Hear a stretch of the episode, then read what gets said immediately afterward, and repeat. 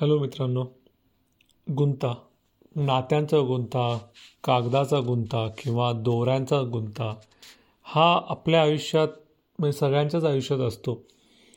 पण आपण जो या गुंत्यामध्ये अडकत नाही त्याला आपण सिद्धपुरुष म्हणतो बऱ्याचदा किंवा त्याला कळलं कसं मोक्ष घ्यायचं वगैरे.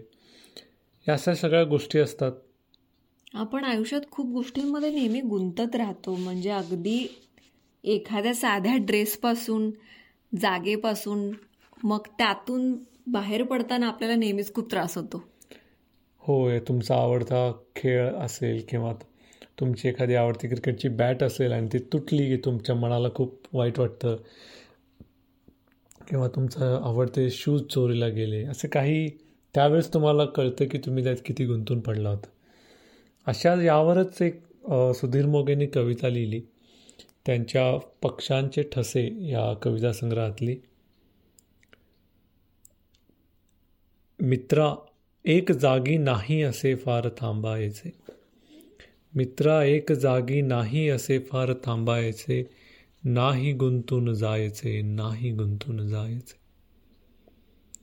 दुरातल्या अदृष्टाशी तुझी झाली आनभाग दुरातल्या अदृष्टाशी तुझी झाली आनभाग तुझ्या काळजात एक आर्त छळणारी हाक. रक्त इमानी तयाने तसे नाही बोलायचे. रक्त इमानी तयाने तसे नाही बोलायचे. मित्रा एका जागी असे फार नाही असे फार थांबायचे नाही गुंतून जायचे. घट्ट रेशमाची मिठी तुला सोडावी लागेल. घट्ट रेशमाची मिठी तुला सोडावी लागेल. जन्मगाठ जीवघेणी तुला तोडावी लागेल.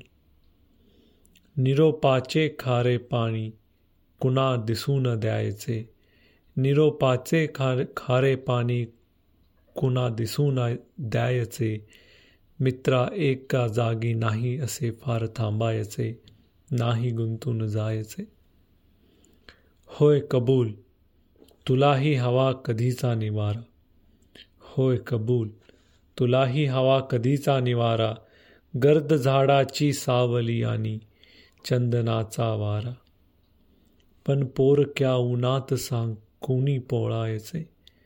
पण पोरक्या उन्हात सांग कुणी पोळायचे? मित्रा एका जागी नाही असे फार थांबायचे. नाही गुंतून जायचे. नाही गुंतून जायचे. आपल्याला किती अवघड होतं ना जेव्हा आपण पहिल्यांदा घर सोडून काहीतरी शिकण्यासाठी घराबाहेर पडतो कॉलेजला जाताना. आणि तेव्हा इतकं वाईट वाटत असतं पण त्याच्या उलट परिस्थिती होते जेव्हा आपण कॉलेज सोडून नोकरीसाठी कुठेतरी जातो तेव्हा कॉलेज सोडवत नाही तिथं गुंतलो असतो किंवा घरी परत जातो तर अशी नवीन पावलं घेताना नेहमी आपली पावलं अडखळतात त्यात अडकून पडतात. तर याच पद्धतीची कविता लिहिली आहे. इंदिरा संतांनी त्यांच्या गर्भरेशीम या कविता संग्रहातली. कवितेचं नाव आहे पाऊल तरी उचलू कशी? तू माझी वाट पाहतो आहेस. तिथूनच निघण्याची घाई करतो आहेस. तू माझी वाट पाहतो आहेस. तिथूनच निघण्याची घाई करतो आहेस. तशी मी घरातून निघाली आहे.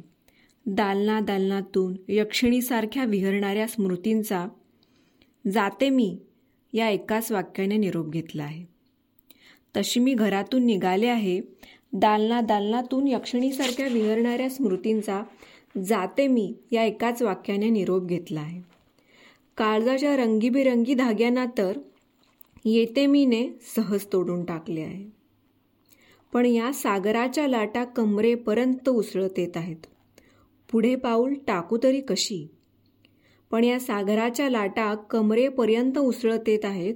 पुढे पाऊल टाकू तरी कशी? हा तुफान वारा डोळे देखील उघडू देत नाही. तर ओचा पदर आवरू कशी? आभाळाच्या जंजाळात गुंतून गुंतून राहिलेल्या या पदराच्या रेशमी दशा सोडून तरी घेऊ कशी? आभाळाच्या जंजाळात गुंतून राहिलेल्या या पदराच्या रेशमी दशा सोडवून तरी घेऊ कशी? तू घाई करतो आहेस पण पाऊल उचलू तरी कशी? पाऊल उचलू तरी कशी? वा खूप छान लिहिलं इंदिराबाईंनी. काही काही वेळा ब असं होतं म्हणजे खूप वेळा की आपल्याला पटपट पावलं उचलायची गरज असते काही दिशांच्याकडे पण पावसलं पावलं नेहमी जड होतात. तर तुम्ही कशा कशात गुंताय आम्हाला सांगा. आणि त्यातून तुम्ही निसटण्यासाठी सुटण्यासाठी काय करता? हे आम्हालाही जाणून आम्हाला उपयोगात आणता आलं तर खूप बरं होईल. आम्हालाही काही गोष्टी नव्या कळतील. तर सांगा मला यूट्यूब इंस्टाग्राम आणि फेसबुक या माध्यमातून. पुढच्या भागात लवकरच भेटू. नमस्कार. नमस्कार.